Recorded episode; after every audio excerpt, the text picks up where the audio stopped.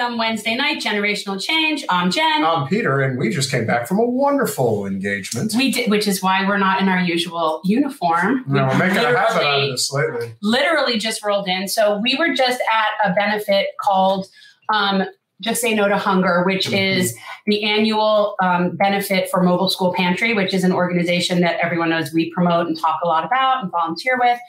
And it's just, it was a really nice event. And it's just a lot of room full of people that just think children shouldn't ever go to bed hungry. Yeah, I know. So, Quite a foreign concept. Crazy.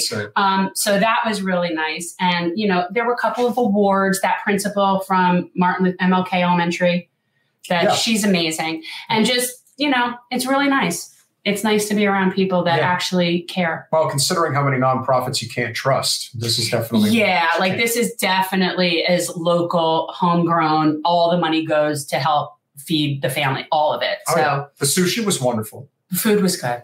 The food was, and actually, they had a benefactor, an anonymous benefactor, Mm. that covered the event so that every dollar that they actually raised for this event went straight to food, which That's is really awesome, cool. if you ask Right. me. Basically, and they had a, an anonymous benefactor basically matched the party, which is pretty neat. And um, it's a great organization, and I highly encourage anybody who is in the South Florida Broward area to check out Mobile School Pantry. They do amazing stuff. Yeah, they really do. And obviously, we have some wonderful guests coming on this evening. Of course, Jamal Thomas. Uh, We're going to learn what's going on in Ukraine because, Yeah, to be honest, good. I am not really that up to it. I, I just feel like that's one conflict slash war that I have not been very on top of. And I know what, like, I know that there is a situation. the basic principles of what's I do. I understand Yes. the principles, but I have not been sort of like up to the minute really following. And so we're going to have Jamaro come on, and he has been, fortunately, and can tell us really with detail what's going on. Uh, my assumption is it's bad. Yeah, I'm it's- gonna go with it's it's not bad. good. It's not good. And of course, uh, we know what the big story of the day has been. Obviously, over the last 24 hours, uh, not really much of a surprise. But of course, Tulsi Gabbard has decided to leave formally the Democratic Party. Like, Couldn't see that. that's coming. not news. That was news. Yeah. How is that news? Well, of course, it was an opportunistic move on her part. It was opportunistic for this reason. It was opportunistic because she decided to make a big announcement off all across social media in conjunction with her latest appearance on Joe Rogan and officially launching her own podcast. How convenient. There's always there's always intention. There's never just one like I'm just doing this because I really believe in this. No, it's like let me see how much I can get out of this while I have the opportunity. Well, yeah. Now, I could also explain that there's like, we do that to some extent too. Some of that is politics. Some of that is strategy and making smart moves and trying to figure out what puts you in the best position and all that. Some of that is true. But it ultimately comes down to what's your mission? What are you trying to accomplish? Are you doing that for your own career? Are you doing that for your own pocket? Or are you doing that for your bigger mission, which is something that serves a majority of people? So there's nothing wrong with strategizing and being politically strategic and smart and making calculated decisions on where you go and who you promote with. That's all good. Like that's not a problem. That's actually smart marketing. I don't have a problem with that. But when it's so self-serving, it just it, it doesn't it just doesn't do it for me.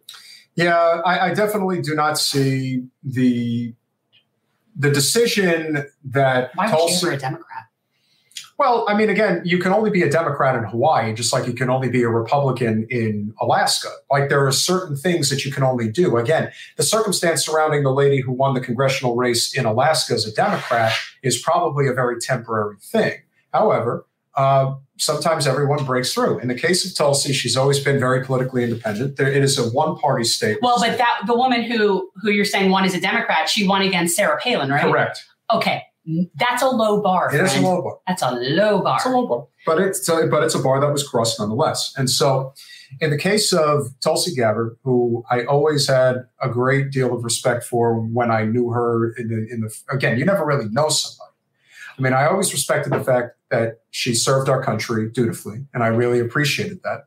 Uh, I've met her multiple times, um, and you know we've had nice conversations. I don't really have anything ill to say about her from that perspective, but you know the most important thing was she was second in line behind Debbie Wasserman Schultz at the DNC for several years.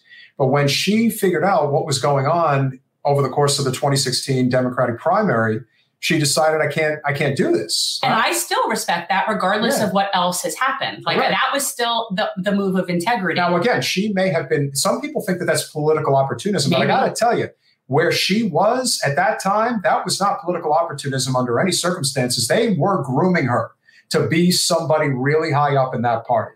And she decided, well, you know what? I have to keep my integrity. So, so she- with her leaving the party, so now is she saying she's Repu- she going to the Republican Party or is she no party affiliation? no party affiliation, but she is kind of, I don't know, she's kind of hinting at that whole third party thing. That's kind of what she's been talking about. You mean like I heard about something about her with Andrew Yang? That might be possible. Uh, I'm not going to say it isn't, but we don't know anything yet. They both ran for president. Mm, They're probably friendly. We'll see what happens. I have no particular issue with Tulsi whatsoever. Actually, the only the only and I mean I don't agree with her politics. Like I don't. That's what I'm like. I don't. I don't support her politics, but there's a lot of people who I don't support their politics. My problem with her is I feel like there's no clear answer. It's almost like how I feel about Charlie Crist. You're like kind of where are you? Where are you? And I don't mean label wise. I mean where are you? And that was the Like, thing. And that was the really only thing that we tell. put out on social media today was that if we could ask Tulsi one question, it's do you still support Bernie Sanders and what he stands for? Because to me, that's really all that Well, matters. that's what I mean. Like, what do you? St- if where she no you? longer supports what Bernie is espousing, then I have to question very, very highly how much she really was being honest about where she stood in the first place. Well, that's why people think it was political calculation in the first place, and maybe Right. it was, and maybe it was, and maybe you know we're I, I'm naive about thinking that, but I think she's just somebody who really, if I look at her with the exception of her supporting Bernie and taking a stand on Bernie, otherwise I don't think I ever would have. She would have ever been on my radar. I would have never know, really known about her, and I probably would have never really supported her because a lot of her politics are just way too far right. It's and, and again, me. she's very she Tulsi is very socially conservative, like Which- very socially conservative, which is not It- my thing. that's if that's your prerogative, then that's fine. Now, I think that people have a, a, have some a great deal of overreaction to the fact that she is like that. Gamecock, are you asking us? Do we 'Cause- support- I support funding for no borders. Yeah. Unless somebody is coming up on our shores and threatening our country, our physical country, and yes, that does include islands, but like, unless that's happening, no, I don't support funding wars. I don't support imperialism. I don't support us bugging, butting into everyone else's business so that our military industrial complex can make money and we could steal their natural resources and control their people. No, I don't support that. I don't support funding that. I don't support any of that. So, no. And I'm against the next war after this one. definitely I want agree, that on the record. definitely agree with that. Um, and of course, Tulsi.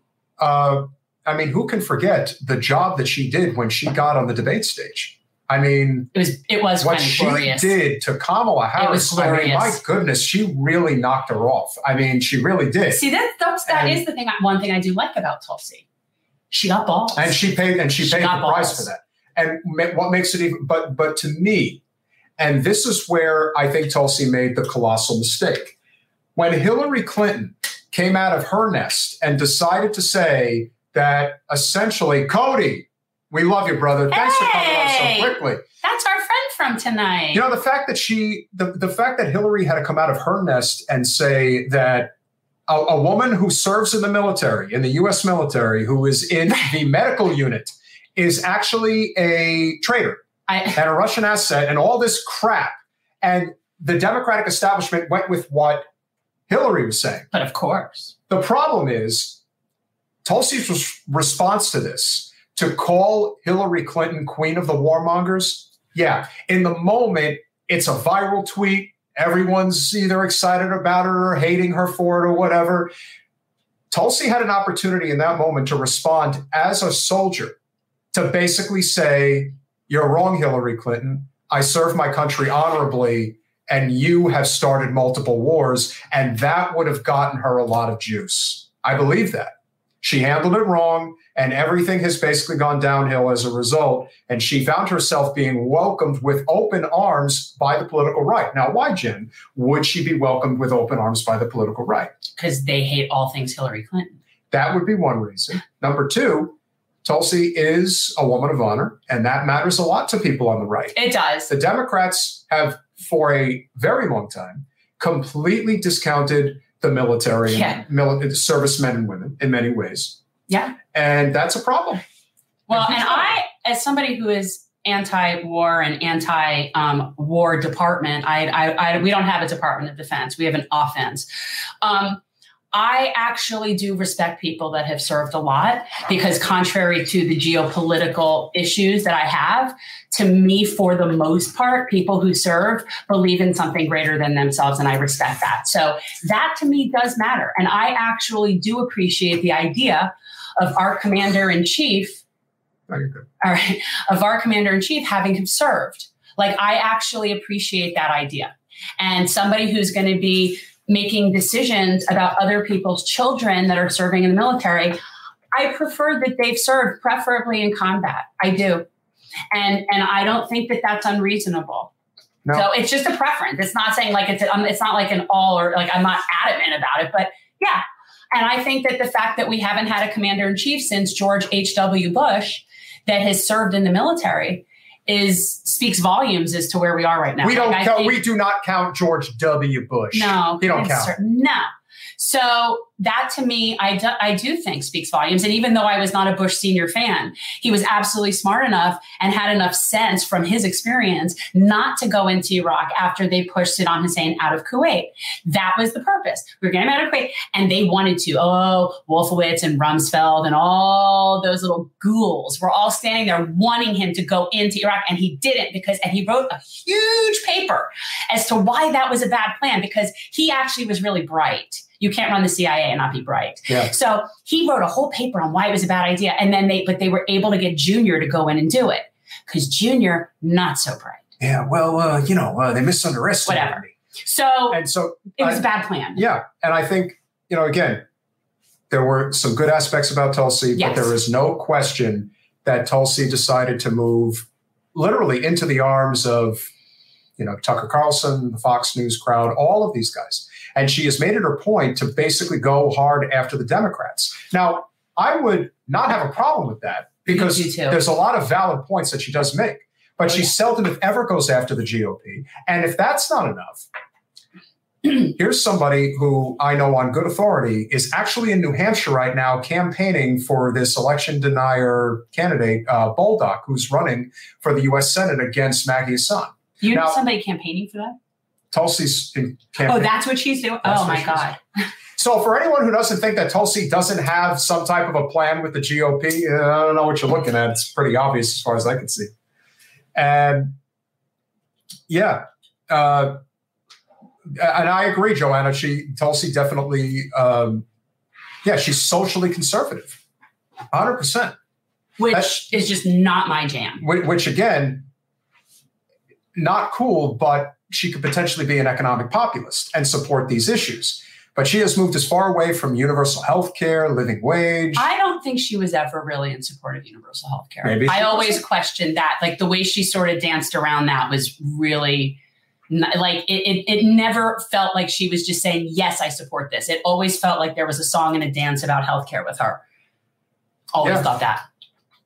So I, I would definitely say, uh, you know, for from my perspective, I, do think that there is the positives and the negatives, but at the same time, uh, I understand that a lot of what she's doing is opportunism, 100. percent I mean, eh, yeah. And quite honestly, for me, it's not like I actually care one way or the other. It's not like I have such a strong connection with the party where I feel like, oh no, we'll miss her, or oh glad I'm she's gone. I, I really like. I It is unfortunate. don't. Well, for whom?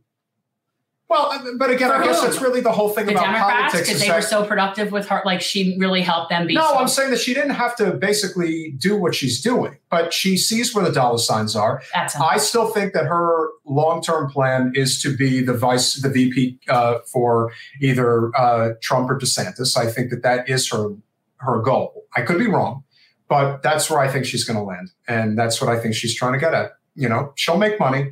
Uh, she'll get consulting. no, but you know, doing her podcast, making TV appearances. That seems to be the thing that she likes to do. I would And- think she'd end up getting like a really good job with somebody like you know Raytheon or Boeing or one of those places. Uh, she might. She'd be an amazing. I mean, like I could see her being like a lobbyist for that. No, I definitely agree. All right, so we're still waiting on Jamal. Hopefully, he'll be joining us shortly. Uh, just shot him a quick message. Where is he? I forget where he is. I don't know why, but I think he might be in DC. I'm pretty sure he's in DC. Okay. So he's our time zone, is Yes. my point. Mhm. Okay. Yeah, he may be. So, he's available. Guys, if, if you don't know, on Saturday, uh, we are hosting um, a, pa- a series of panels called Deconstructing Zionism. And let's, I'm going to put the thing up. Here, Okay. here's the thing. This is the thing. And it's going to be on Saturday from 2 to 5. And right now, I only have three full panels. However, I'm considering that it's like maybe keeping this as a series. And so periodically having interviews and panels and guests that are dealing with this discussion. So I'm thinking that this might become more than just that day. But for Saturday, I have three panels of people lined up. There's going to be really good conversations. There's some very uncomfortable truths. This has been very, very difficult for me. The whole thing about deprogramming, about Israel, it's not been easy. Like there's been crying about this. It's been, it's not been easy to do this. And I feel the need to sort of help other Jewish people kind of get through this and face like, face some very inconvenient, difficult things. So that's where I'm going with this. And I think it's very important. And I have people coming on that can explain things a lot better than I can. That's my thought. yeah, I'll just be hanging around. Uh, who is going to be joining us? Okay, so our first panel is going to basically be addressing history of Zionism, the basics. I am really done with the conflation of Judaism and Zionism. They are not the same thing. I am very proud to be Jewish. Judaism existed long before Zionism. It'll exist long after it as well. And I really need to separate those two things. That's the first step. So we're going to talk a lot about the history of Zionism, a lot of misconceptions, um, and really talk about like what the situation is geopolitically where we are right now, just basics. The second panel is going to talk about how media portrays um, the Palestinian and the Israelis and how they make it look like it's just very out of reality, at least Western, Eurocentric, and certainly in America, um, our media does not cover this properly. So the second panel is going to be um, Katie Halper, Rania Khalek, and Walker Bragman, and you know, w- three Jews and, and not three Jews and a Palestinian, um, talking about um, the media's sort of lack of, of any courage and spine in covering this. And then the third panel I have is going to talk about the intersection between the Black liberation movement and Palestinian liberation. There has always been a very strong connection um, in historically here with the Black liberation movement. Um, that's not when I say BLM, it, that's what I mean. It's not Black Lives Matter. It's the Black liberation movement. And we will be having on Margaret Kimberly, who I, I love her, Yeah. and Phil Agnew. And these are people that really understand that link. And I think as somebody like growing up very Zionist in South Florida, um, there was always this certain, um, like kind of attitude about certain black people in terms of like calling them out as anti-Semitic. And growing up, I never really thought much of that. And now I understand it. Like now it makes sense to me. They're not anti-Semitic. They actually believe in not having Palestinians be oppressed and genocided.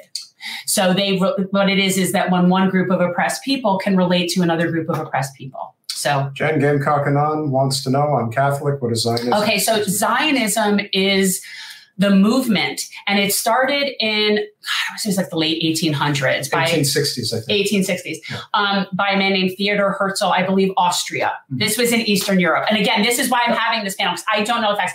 But Zionism was a movement that that based out of real anti-Semitism in Europe at the time. It was this was real. Like the, there's legitimacy in why they wanted to create a, a Jewish state. But Zionism is the mission for the Jewish people to have their own land, their own homeland, their state, a sovereign state. And it, that has been what has been pushing for the creation of the state of Israel since then. That's really what it is. And it's based on legitimate fear. I want to be very clear about that. Like the idea that Jews could be genocided is extremely rational. I completely agree. It actually concerns me. It's been one of the reasons it's been hard for me.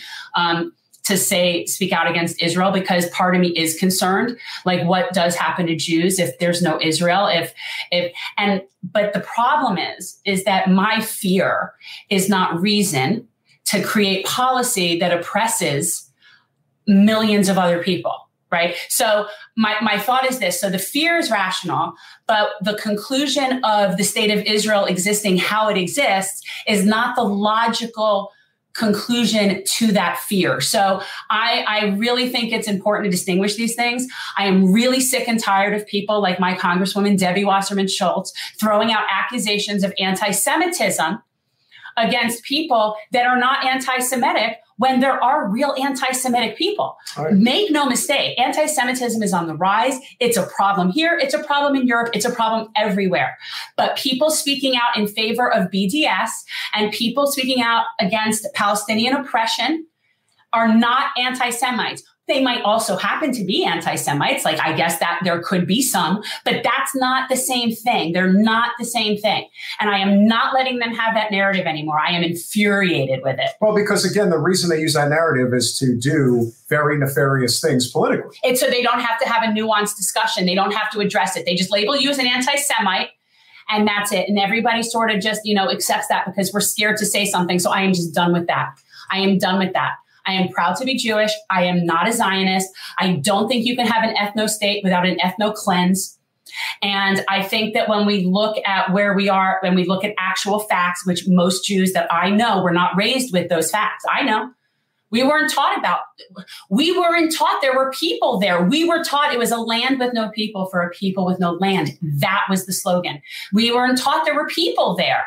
So I just, it's very bothersome that most people, like my congresswoman, just shout out accusations of anti Semitism as if somehow they are so much more entitled to a piece of property that really, quite honestly, is the cradle of civilization. We're all from there.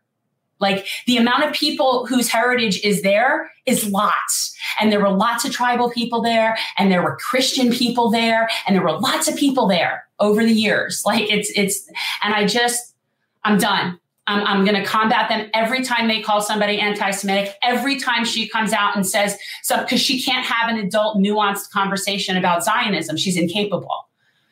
And I am tired of it. I'm tired of their talking points. I'm tired of their bullying. I'm tired of AIPAC. I'm just, I'm so done with it. It, yeah. it, it, it makes me, that is the kind of shit that makes us look bad. That's the kind of stuff that I think that perpe- perpetuate anti-Semitism because they're now saying you want to completely contain, you want to tie Zionism to Judaism. I don't want that affiliation anymore. I don't want that affiliation anymore. And by the way, the reason that the radical evangelical Christians are all on the same page with you. It's not that they care about you. I assure you not. It's that they need us all to be there for their rapture. Their crazy nonsense. Doesn't Sarah Whatever. Palin believe that the rapture is coming? Well, that's why there's so many like GOP people that are so, so such Zionists. And I totally understand I'm going to get hated. I'm going to get calls from my family. I know people that probably won't speak to me it could definitely hurt my future political aspirations. There will probably be clips of this conversation playing over and over on an ad by AIPAC if I ever run again. And I just don't care. What are you going to say that's going to be so bad? No, I will be, let me tell you, they, they, I don't care anymore what they say. This, if this is the hill I die on, this is the hill I die on. We're doing wrong. We're doing wrong. It's that simple. And I'm not going to, I'm just not going to have Emerald it is correct. Yeah. Oh, there's a lot of things about it, but what's really interesting. So, um, one of our first guests on Saturday is Rabbi Brant Rosen. He is out of a synagogue in Chicago called Tzedek. He's, ex- I'm reading his book right now called Wrestling in the Daylight, A Rabbi's Path to Palestinian Solidarity. And this is somebody who lived in Israel, was raised a Zionist, was a rabbi, rabid Zionist and has come to accept facts as fact. And I say this to people all the time you are entitled to your opinion. You're not entitled to your facts. If you know the facts and you still support an ethnic state, that's fine. Support that. But you do not get to claim it's a democracy. It is not a democracy. So pick one. You want an ethno state. You think it's okay to keep a second group of citizens as lesser than. You think that's okay. Own it. You like an ethno state? Own that you have to ethno cleanse. It's called, in Israel, they call it mowing the lawn. They hmm. do it periodically. That's what happens when you see little skirmishes pop up in Gaza and in the West Bank. It's mowing the lawn. They have to keep the people miserable and oppressed, and they have to keep reducing the population. And the only way that you can maintain an ethnocracy is to suppress the other people that are there. It's the only way. And it's like, it's so logical, yet we hate to think that because it's like nobody wants to think that you're Uh, oppressing other people. I love the Catholic t- tradition. Definitely uh, right. speaks volumes. Yeah, this is the type of nonsense that people believe. And this is why I'm an adamant uh, defender of the Constitution for the separation of church and state. I don't care what you believe. You can believe whatever you want, just don't involve it in anything that has to do with my life. Well, and so what you have is you have people that would tell you um, they're so against the idea of a theocracy.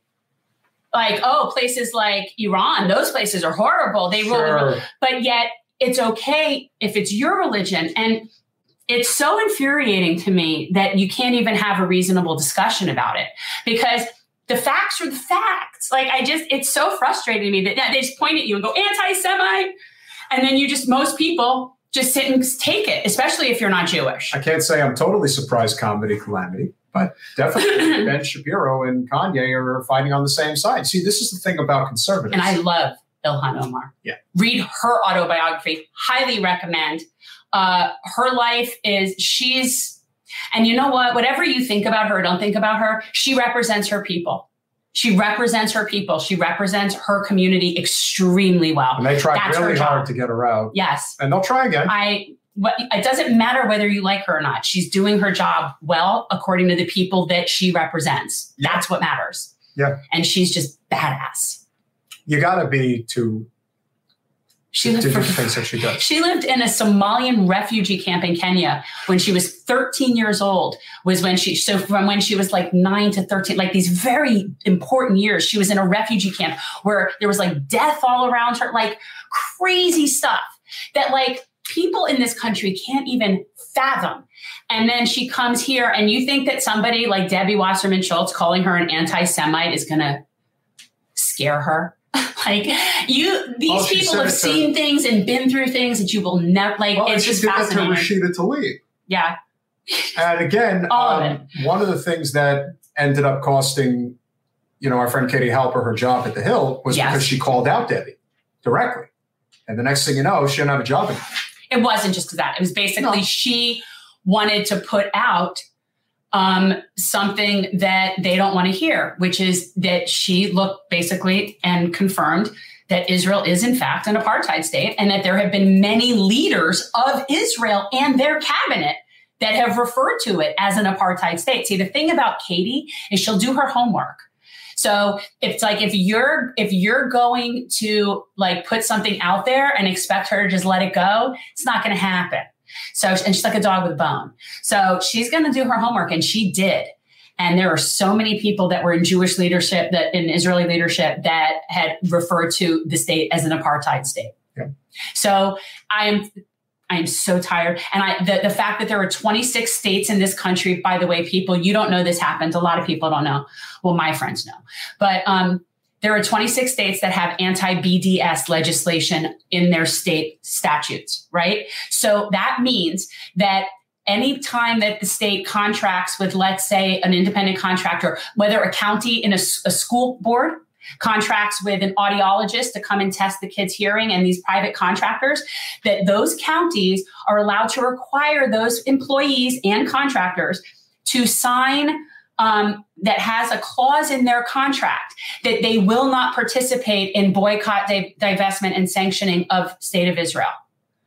That, Yeah. by the way, no other country or anything would you have that kind of clause. And so there was a woman who was like a speech pathologist in Texas that actually sued because they wouldn't renew her contract. She's Palestinian and she didn't want to sign an anti BDS clause. Nor should anybody have to sign that because that's against our First Amendment rights. It is. It's such a violation. You can boycott and divest and not spend your money however you want to. And here's what pisses me off the most. So if money is speech, right?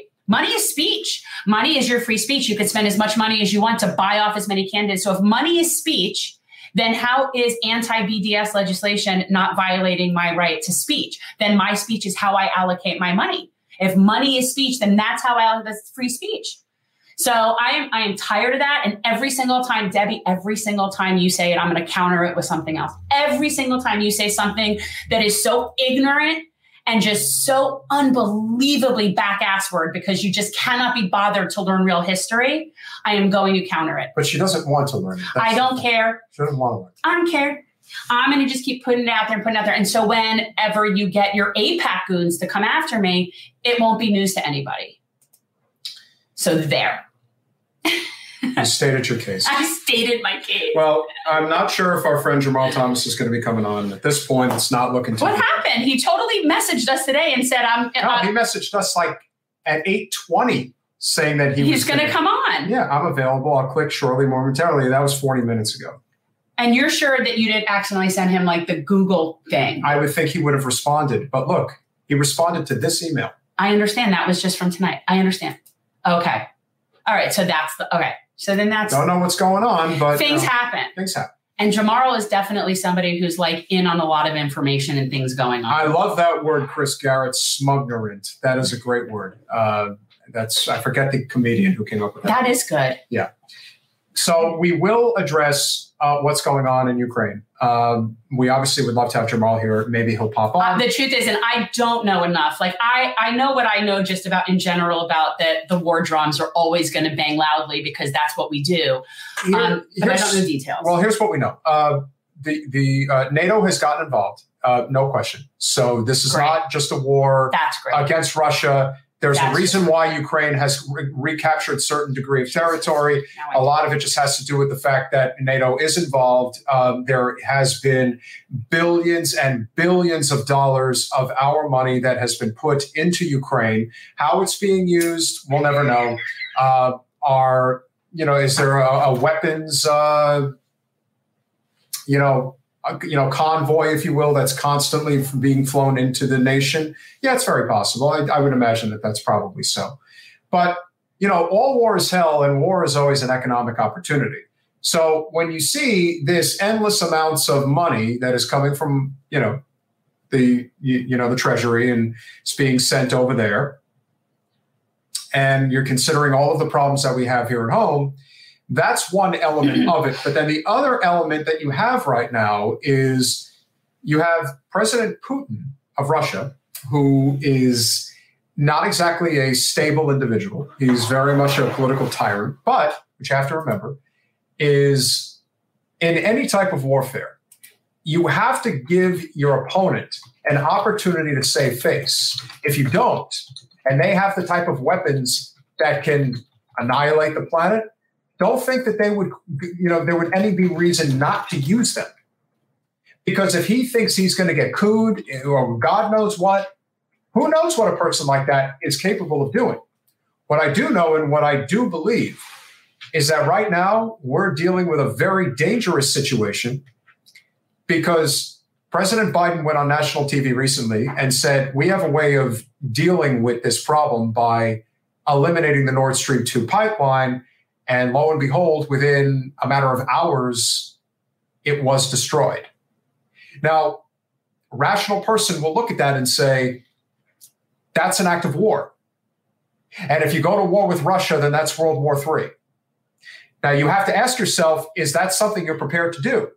Now, most of the people who are loud and proud about supporting Ukraine and putting the flag in their profile and all this, these are not people that serve in the military. They are not from parts of the country where you would be forced to serve in the military because it's your only economic way out of your circumstance. And they are certainly not somebody who would ever think twice about acting in what I would consider a chicken hawk manner. We're going to need to have like another veterans. We're going to need to have like Isaiah on and maybe Danny Scherzen and people that have actually served. Like, come on and talk about this. There are people who so certainly do not understand how many people have already been killed and will continue to be killed. The United States military industrial complex is prepared to kill millions. And why, Jen? Why are we prepared to kill millions in Ukraine? Because we think we're stopping Putin. Well, we just, why are we willing to kill? Well, it's just war. It's profit, uh, Well, yes, but there's another layer to that. which is Again, how much natural resources are in Western Ukraine? And we want them. oh, it's always about well, it's always about natural resources, and I mean, what we what's in it for us. So when Putin says that Ukraine is part of Russia, now you can say that that's not true. And I would be inclined to agree there is a degree of sovereignty that absolutely must be afforded to Ukraine. There's also a significant Russian population that's in Ukraine that wants to be part of Russia again. So, what I would say is the average American who thinks they fully understand what's going on there, we know as Americans kind of very little when it So comes little. to domestic issues. Oh my God, we know so you think little. you know anything about what goes on in foreign affairs? You think because you watch MSNBC or something. You think you're informed? It's not good, people. The only thing I know is what is real, what is tangible. We're sending money over there. We are we have extended the NATO border from East Germany all the way to the front line of Russia. Which if you have any idea how much- to do No. that. Do you have any idea how much land that mass set is? It's probably about half the United States. Can we just talk more. how we provoke all the time? All the time. We I feel like we're the annoying little brother that's just sitting there doing that. I'm then- not touching you. Right. And then and then the brother hits and then the brothers who gets He punished. hit So- me! And that's what it feels like. Like we sit there being so provocative. We keep our warships at people's borders and in their waters. And it's just like, and then people dare do things that show any sort of like self determination, and we just can't handle it. Yeah. It's just crazy. So what I would ask everybody is if you are convinced that Putin just unprovoked went into Ukraine, I would ask you, uh, why exactly would he have gone in there unprovoked? Is it possible that maybe they've been attempting to get NATO off their border or they were attempting to get part of the land? You know, again, we invade countries all the time. all the time. All the time. And, and mess with their elections. Correct. So when we decide that we don't like when another country's doing it, it all of a sudden becomes a uh. big problem. Now, again, I'm only bringing this up because we as Americans really don't have any idea as to what the motivations are of Putin, of Zelensky, of anybody. We can think that we do, and very smug people in politics think that they know, but they don't know. They don't have any clue. There's only a few people in the whole world that know. Yeah. And It's a think- very small group of people. And it doesn't matter what their nationality is. It, they all are hmm. on the same team and it's not ours. That's the thing. Like, I really don't care what language my oligarchs speak. all wars are fought over money and power. That's all they're fought over. If you think there's any grander scheme here, there isn't one. There is rich natural resources in the trillions in Ukraine. And let's be real, war in and of itself is so profitable. Absolutely. Even if there was no end game, like which there really isn't one, but let's say they didn't even have a strategy. It's just the whole idea of just the war machine. It just gets their juices flowing. Debbie hasn't. You know, somebody said Debbie Debbie likes war. Debbie hasn't met a war she doesn't like. That's true. Debbie gives the, the Department of Defense, she gives them more money than they ask for. like she's all in that. No, that's definitely of all the things of Wasserman Schultz, her her her love for the military uh, knows no bounds. So we had a question in here. Somebody asked me if we knew the result of the lawsuit in Texas um, from the lady that was the about anti BDS legislation, and we do.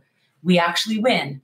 Um, this was in January, and I now I'm remembering this that I'm looking at this up, but they Texas is not allowed to. Okay, so this wasn't even her suit. This was somebody else because this is an engineering firm Right. that was doing business with the city somewhere. So obviously there were multiple cases that they, I don't know if they got consolidated or what, but um, Ju- U.S. District Judge Andrew Hanen, I don't know him. Um, I, I was a clerk in Texas in federal court. That's the only reason I say that. Not that I would normally know judges. Um, he stopped short of fully blocking a state law that prohibits government agencies from doing business with certain companies that boycott Israel. His ruling said the free speech rights would be violated if contract with the city included a clause saying the company will refrain from such a boycott. So as of, and this was, this is the Texas Tribune, and this is January 31st of this year. So apparently he acknowledged, the judge acknowledged that pro-Palestinian view is protected by the First Amendment. This was um, said the CAIR, Attorney CAIR, if everyone doesn't know, it's like coalition of Arab or American Islamic relations. I forget what CAIR stands for. The attorney said that may sound like little crumbs, but it's, a, it's a controversial take and it's a blessing. So this was a win.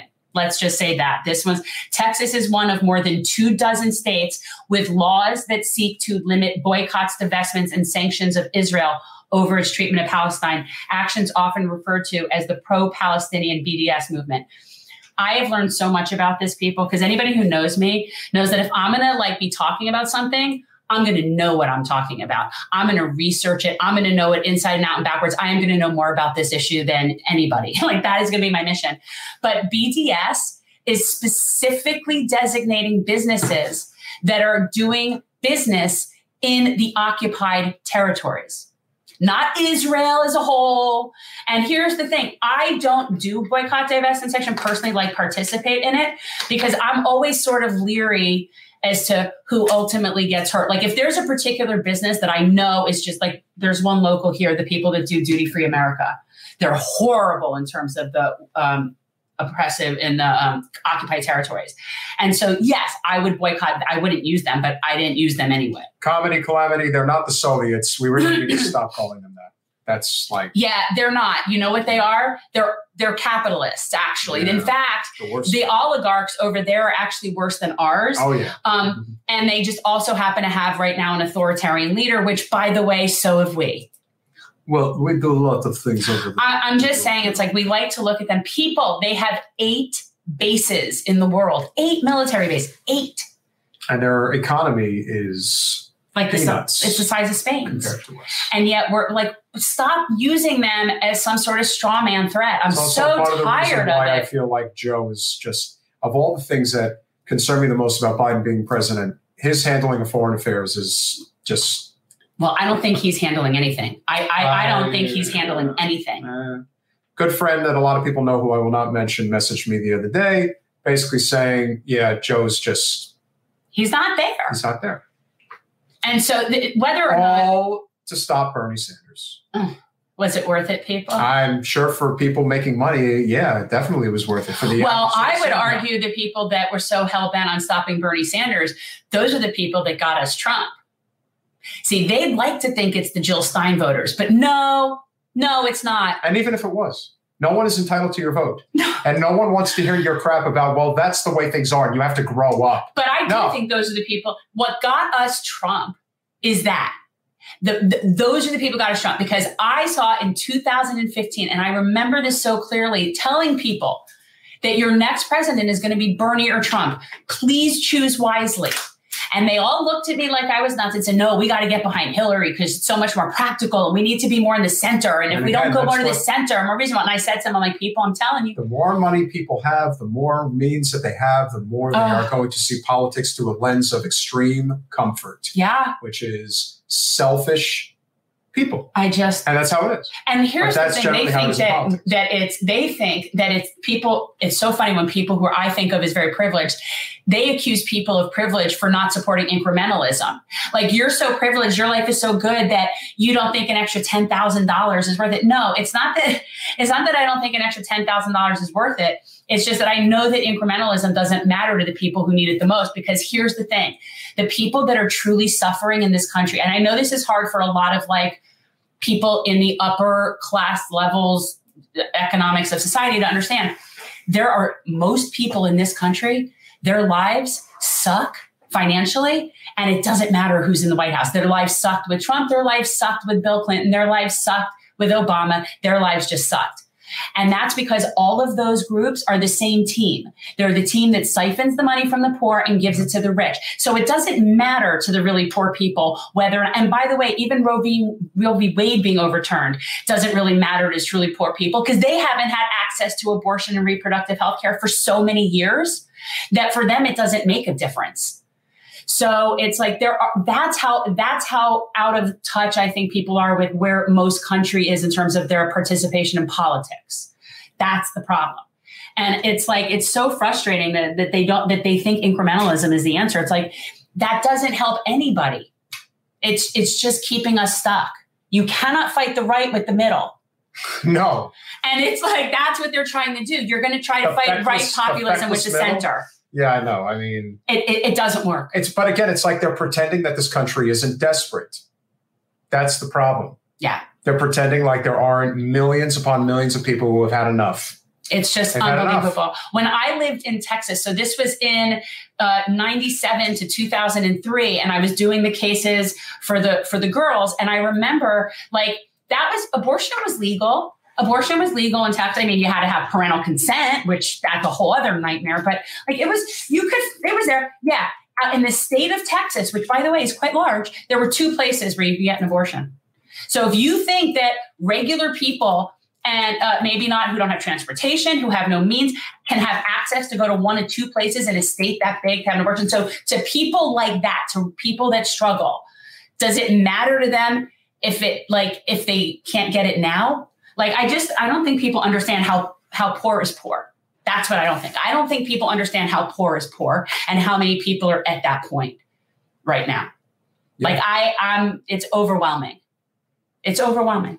And I just don't think people understand how bad it is. It's bad. So now it looks like our second guest isn't arriving. And just really inconsiderate on some people's parts. Uh, Uh, you know, we we try to run a good show here. we do. And uh, sometimes if you guys anybody's fault, it's like sometimes things don't work out and things don't happen. And and sometimes we we just sort of have to wing it. But for the most part, we do have very consistently good guests and good shows. we do. We do. Very upset about So- our guest not showing up tonight. Yeah, it's Not not, cool. It's No. not cool. No, and I thought that this conversation was very important. It's a It good thing is, I oh. the. And it is important. It's a good thing that I changed the uh, the subject line of the podcast this evening because initially I had Jamarl's name in it. Thankfully, I took it out. So now it, so you're saying that nobody's disappointed now? I can't say that nobody's necessarily disappointed. I'm disappointed because I really was looking forward to speaking with him. And Angelica Dueñas was supposed to come on the show this evening. I had messaged her like three days ago saying, "Look, we do this at 9:15 and not 8:30?" Uh, and for whatever reason, uh, never heard a response. Uh, heard a response from her assistant, and you You're right. Uh, you're right, dirtbag. We get blown off by the best guests. But you know what? We we have some. I would I'm I sure would say honestly, honestly, it's it usually it's not because of anything. Once somebody if somebody agrees to come on, they usually mean to come on. That's usually the case. Like if somebody wants to like blow us off, they just wouldn't respond when we invite them on. We get that too. But generally, if somebody agrees, or we're told we're not big enough. Oh my God. I'll never, and I'm never going to say that person's name. I'm never going to give that person an ounce of any sort of like recognition or whatever. But there was someone that was coming on to talk about their book and literally told us that it would be irresponsible, Of all the words to use, irresponsible of him to come on a platform as small as ours as opposed to, and, and it was what, but as if you had to one hour or whatever to do everything. I don't know. It was weird. It was it would be irresponsible of him to come on our show. I don't know, considering that a guest that we've had on multiple times who he considers to be like his sworn enemy has found his way on our show multiple times, but he's not good enough to come on. Eh, I don't know, man. You're kind of making a case for your opponent being the better person. Well, he I'm is just anyway. saying. Just saying. And and honestly, people really like coming on here. We've had so many people. Like once people come on, they always come back if we want them to come back. We've never had somebody come on, want them to come back, and then they didn't come back. or say that they're God, I hated coming. on. No, no. Like there's people coming on that have been on multiple times. Like that we have come on multiple times. Like I'm excited to see Margaret again. Yeah. Love her. Well, Saturday will be fun. Saturday will be Uh, well. It's fun, but it's hard. It'll this is going to be hard, people. I'm telling you, doing the work is not easy. It's It'll be hard, but years. it's but it's important.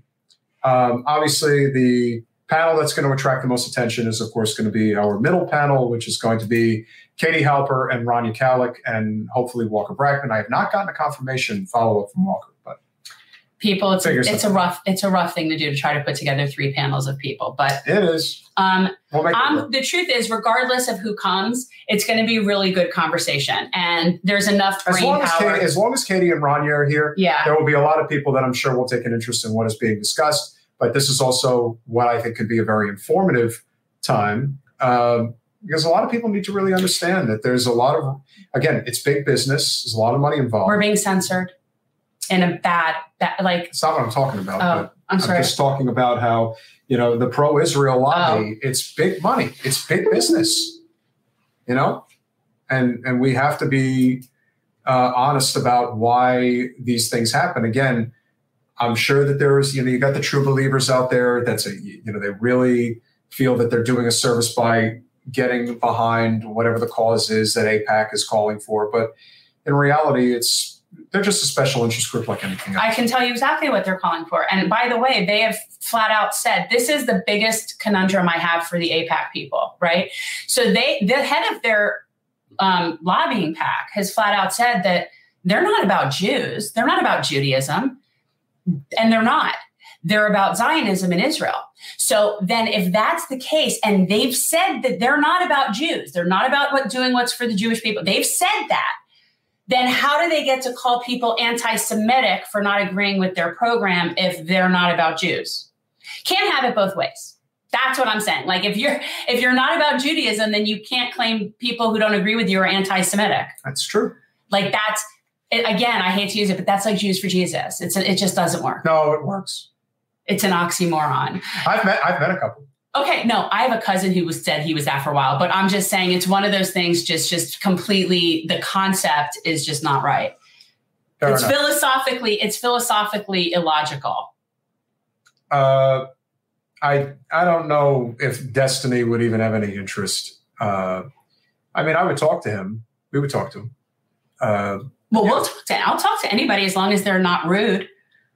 Yeah, I'll talk to anybody. Think, I'll have anybody on and talk about things. There's certain things I won't debate. I'm not debating healthcare. I'm not debating abortion. I'm not even going to debate Israel anymore. Like I'm just done. I think Destiny, if I remember correctly, is like a frenemy of uh, Vaush. Well, they've had some really good debates. Yeah, like they're they're uh, kind of I would say colleagues. Our night is winding down, so we don't need to have a long show tonight. So one thing we always remind everybody: if you go to patreon.com forward slash generational change for as little as $5 a month, you can make a real impact. As this evening showed, we were supporting a wonderful cause with your help. We support Mobile School Pantry is one of the many organizations that we support. I got to have sushi this evening, and I have you guys to thank for that. That's not the point of it. For as little That's as not what your money does not go to Peter having sushi. I mean, now, technically. For $10 a month, you can get yourself a Manchin Parliamentarian bumper sticker along with a Lulu sticker. So which is really, really important because we all know that this is the team that's calling the shots here. Or at least that's what the Democratic establishment would have you. Believe. These were the reason we couldn't get things done, so they must be very powerful. That's all I'm saying. Very, very powerful. Very powerful. Mm. That's. I make the weirdest stuff on Canva sometimes. Like I'm just sitting there and get these ridiculous ideas. Like if there's any Yellowstone fans out there, I have made this amazingly good graphic with Beth Dutton, and it says Beth Dutton is my spirit animal. But it's just a I did a really pretty graphic. I almost kind of feel like I'd love to sell it, but I don't think I can. I think there's trademark issues. $25 a month will get you a generational change baseball shirt. Here comes the sun. You've seen me in it. I'm not in it right we now. We wear the jersey, you guys. Oh, wait, he has him here. There you go. This is the jersey. It's the Gen Change jersey, guys. And just, you know, these shirts are really soft. Yes, they are. I like these shirts. I've now, I, I feel like I have become a connoisseur, especially of campaign t shirts. I have become a connoisseur of t shirts. And I can honestly say that our shirts are like the softest and the nicest ones. Yeah, I rock it. It's and also, yeah, uh, and it's it's it's true because a lot of people and I get it. Money is an issue. It is definitely an issue. I'm not saying it isn't, but sometimes sometimes it isn't even because the money they actually just don't know better. So that's when I'm saying the thick shirts for campaigning they suck. And They're really thick cotton with the tight neck. Mm-hmm. Like you might as well be in a scarf. Well, last but not least, we also want to acknowledge our amazing small business neighbor which of course is AIPAC Insurance Agency. I'm going to be giving them a call because I don't know. Apex. You said AIPAC. And I said Apex. You said Apex. No, I said Apex. I know what I said. Don't you said AIPAC. No, I said Apex. So a, please, Apex Insurance Agency, home, life, and auto. And I'll probably be giving them a call about my auto insurance. Ah. So Thanks, Geico, for letting me down. like up for a change? I am up for renewal? a change. Not with the way that Geico's been treating me. I've had issues before, surprisingly, and I've got Take a flawless record, so whatever. what? I, you. I said, first I said, take that off my face. And then you had the arrow just sitting on my nose. Oh. And then you were telling me that you have a flawless record. There you go. I don't want that. so make sure if you are not currently covered for your home, auto, or even life insurance, give Apex, Apex, Now you said it. right. insurance agency a call because they are. Re- what are you doing? You put it on my nose again. Oh, I didn't. I wasn't. I'm not trying to do that. So do yourself a favor and call that because Jen's getting under my skin. No, So- this is he's starting to get hangry. And that's the thing, like he needs to be fed every couple of hours or he gets kind of hangry. Cash that's what happens. If you go to Cash App and you are not so inclined to become a patron, which is understandable, Thank you. Thank you. I said Apex. Oh my God. Telling you. Go to Cash you. App forward slash. Well, no, not forward slash. Just go to Cash App with dollar sign Gen Change. Yeah, this is also helps us, guys. All the kinds of stuff that we do really is donate to like local good community stuff and candidates that are non-corporate and things that are generally part of our mission in transforming politics into service. That's ba- that's basically it. We're sort of like a curator mutual fund um, of what we do with our donation money. So that that's basically it. I always use it for things that I know anybody who would be supporting us would want to support that's really that's really what I do. It's you know it's kind of unofficial, and it's like my thing. But I I really am a good steward of everybody's stuff. Oh no. Well, I know it's been a while since I've been around, but Oh. uh, Jen, it's good to see you this evening. I've, I've dressed in my Sunday finest, so there was no way I couldn't come on the show. Ugh. You know, I heard about that uh, Tulsi lady, and you know, she pretty much pissed off Hillary uh, one too many times, and you know, we all know what happens with our family if you mess with the Clinton cabal. It's not going to end well. And, You get Arkansided. uh, well, we're not going to talk about that. I'm not familiar with that term. Oh, I am. It's like homicided, but by Yeah, people from Arkansas. It's called yeah. Arkansided. You know, you know, I'm getting too old for that. That's what crap, happened so to Jeffrey Epstein. if any of you have not gone to Cash App for dollar sign Gen Change, you definitely want to support the cause. Or, of course, you could go to patreon.com forward slash generational change. Uh, they could use a lot of that change. I could give them money, but, you know, You'd have to take it out of your money laundering it's, tied, operation it's, it's tied up in some uh, not so, you know, clean places. So I can't really talk about it. because the Clinton Foundation is a money laundering operation. The Clinton Foundation doesn't exist. It never It's a fiction. it's a fiction. It's always been a fiction. well, we had to make our money somehow. So. Ugh, so um, unfortunately, just had to do that. But it's great to see. you. I heard you were at that event this evening. Um, there were some fine ladies there. Uh, managed to work the room, but then Hillary called and uh, she kind of screwed. There were a lot of really pretty girls there tonight. Yeah, they, they, And well, and Yeah. plus, I, and and you know what? Here's the thing: a lot of those people really did rock the orange. Orange is like the theme color, so a lot of people w- wear orange to the event. well, they say orange is the new black, so you know. they for you, it uh, definitely should be. brown sugar. How come you taste so good? Ugh, Nah, I mean. Gross. I can't help You myself. definitely should be wearing an orange jumpsuit. No, that's not going to happen No, I know. girl. I know it isn't. I know you dream about it all the time. But I assure you, I do not dream about that you. It ain't, it ain't ever going to happen. No, I know it, it can't happen. I know that, but it's unfortunate. So a lot of these uh, great supporters understand exactly what you're doing. Make sure you hit that like button. It's very, very important. Jen's getting high. I, you know, I could put you away in prison for doing that. You know, that that uh, definitely is uh, is illegal according to. my You're the conduct. reason all the people that are there in the first place that now have to be l- You know, the great- You know, the great news is, is that Joe has been hoodwinking the American people for so long. It really goes to show you that once you convince the people that you're actually doing good by them, uh, it never really made much of a difference. Because again, here's the key: no one who's in prison for marijuana is going to be taken out of prison as a result. Ain't that wonderful? See, here's my thought. Let's say that I'm willing to keep the prison industrial complex going. Let's say hypothetically Oh, that I oh, am. wonderful. Okay. funny to be- All right, wait, wait, wait. I know, but here's my thought. we let out all of the nonviolent drug offenders, drug users, all those people. That sounds like And- false money. I don't know. No, no, wait for it, wait for it. And we fill it up with all the big pharma people and people like the Sackler family and all the people that sell opi- opioids and all the people that have been price gouging us on medicine. We fill it up with them. So in that way, you would save the prison complex because you could still make money off of those people. That's my thought. That's my compromise. You keep your prison complex. You fill it with, oh, and you could fill it with the Wall Street bankers. I can, like, if I could make the list of people to fill it, I'm totally good with with you guys keeping your prison complex. I know it sounds like a great idea to you, and I, I normally would agree with you, but unfortunately, they've given me a lot of money over the years Yeah. the foundation and my campaigns. I, Uh, I just simply have to look the other yeah. way. Well, that's You because you should be one of the people in prison. You and your wife. Prison. I made the prison industrial complex what it is today. Oh, I am the prison industrial complex. Yeah. They can't touch me. Yeah. They call me You and for Joe. you and Joe, Oh, prison Joe. industrial complex Joe. partners in crime. Joe's not all the way there anymore, unfortunately. Yeah. Well, He's sundowning. Let me down you can tell while he shakes hands with people behind him that aren't there. I'll tell Joe to watch his step. he might take a nasty spill, and uh, our good friend Kamala might be uh, the commander in chief. I'm sure you'd love that. Yeah, uh, you didn't hear it from me. I'm just simply suggesting.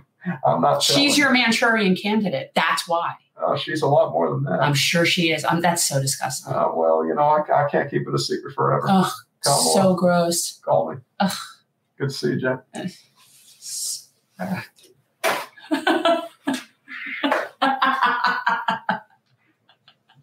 What? this is funny. So I hope you guys enjoyed. I It's really I sent that gross. It, Like I can't even begin to tell you. Like it's really gross when he's when you're sitting here like that with the, with the thing. Like it's really like I get the it, I really get the vibe. It's very unsettling. It's so gross because that's why Bernie's the only one that I don't get all skeeved out by. You get very method. you have to. you're to do the wolf and it's true like it, it- right well the only one that right it's the only one when, when bernie's the only one that doesn't make me kind of go like this you put on bill or joe or don and i'm like Come on, man. Ugh. and i feel like Not- with him i'm just like i feel like you want to touch my hair and it's just it's so gross You're gonna, gonna. I don't know, man. I'm, I'm kind of bored. But anyway, uh, Saturday, 2 p.m. The yeah, eh, eh. uh, Saturday, 2 p.m.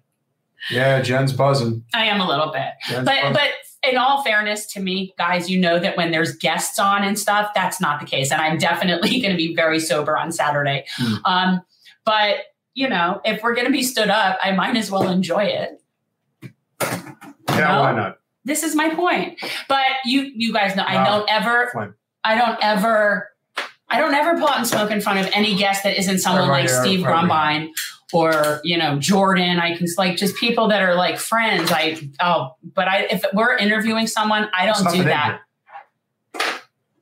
because i smoke. Yeah. Oh well. Yeah, that was a good try.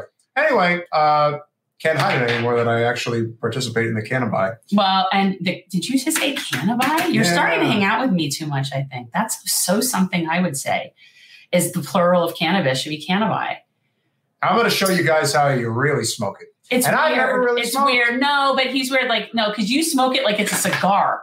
And no cannabis users do that. Like, if I brought you into the Astor Club in New York and you did that, they'd laugh at you. I'm telling you. They'd be like, you're in the wrong bar. It's, you do it like, you're, can you do, I can't do rings. I've never been able to do rings. Oh, yeah, I can do rings. You think? I'm think? going to do rings real quick for you guys. You can see how it's done. I don't think you can do right? rings. The only people I've ever really seen successfully do rings are smoker smokers. You don't smoke enough to do rings. No, no, no, It's not, I got to get, no. damn it. You can't do it. What's he smoking from? Oh, guys, that's my bullet. I use these. These are little, they're not one hitters, they're kind of like multi. You cannot, oh, for God's sake, you cannot do it. You look like a lizard. That's not, that's not it. I'll get my friend Christy on here and she'll show you how it's done. But um, no, that's not it. It's called a bullet and it's my preferred Lipstick on my face. What the heck are you talking about? where no. I don't have lipstick on. Do you? No, if anything, he well, you might have been kissed by somebody tonight, like that came up and like was like, "Hi, I think I would you?" remember that if that No, happened. not kissed like that, but maybe where someone t- like it could have been Z that came up next to you and she was talking to you or something and got lipstick on you. That's the kind of thing. Hmm. Okay. She looked great, by the way, guys. Z looked beautiful. yeah, you'll see us. And well, first of all, Z always looks beautiful, but she looked extra beautiful in orange. All right, I feel better now. So, I But okay, so this is what I'm telling you guys. So this is a bullet. It's my preferred apparatus of choice. I have them in multiple colors. That's a good one, Turkey. I'll give you that one. and And this is basically a very inexpensive, easy, portable thing. And also it reduces the amount of smoke and it, and it, um, you go through less product and less flour. And it's perfectly portable and fits in your front pocket. Yeehaw. So, and it also fits perfectly at, with a stash in alongside in an Altoids tin. So, for anybody who's looking for any type of uh, sound advice, Oh, if you need advice about paraphernalia or stash tins or cleaning, now what I would like to do Oh, is if anybody is interested, this is my idea for an invention. And I think it would be good, but I do know how expensive it is to do a patent search and all that. you And have I an really Etsy not, store that I could put up. I do. It's just Wicked Gypsy Designs on Okay. Etsy, but you got you got to look. At. So this Wicked is the Gypsy thing, guys. If anybody who has a good like who's good at like inventing things or whatever, I think that we need to create something. It's on. No, no, no. It's that you have. It's on. It's an Etsy store, so it's through Etsy. You, you, we need to invent a bong snake. And hear me out. It's basically the same concept as a toilet snake, but it needs, or a sink snake, but it needs to be flexible to fit through different configurations and scrub the glass, right? and the problem is, is when you come up with things like that and you approach other cannabis users about stuff, the motivation is definitely not high with them. Like they got lower motivation, right? And so I said to a very good friend of mine, I'm like, I, I think we need to do a thing called the bong snake. And he goes, We have one. It's called the hanger. And I'm like, okay, but but I feel like we could class it up a bit. So if anybody has any knows anyone, please take the idea, go forth, create a bong snake. I'd be very happy to promote it. Guys, please go to Wicked Gypsy Designs on Etsy. Check out Jen's work. You probably might be very impressed with what she does. You're very really supportive. like. You're very supportive of that. And finally, on Monday, we will have Jordan Chariton of Status Coup on to discuss the current labor strike that is happening for the Amazon workers up in Albany. Could be the second one in the state of New York. We'll also have a local friend, uh, Wayne Clark, who's running for one of the Plantation City Council at large seats. So we hope you will join us then. But of course, on Saturday, as you know, Deconstructing Zionism from 2 to 5 p.m. Lots of wonderful guests. And for those of you, of course, who want to know, the, the hour that you will find Katie Halper and Rania Khalek will be 3 p.m. So, with that in mind, thank you so much. Appreciate your support, and we'll see you Saturday. Bye, y'all. Thanks for watching.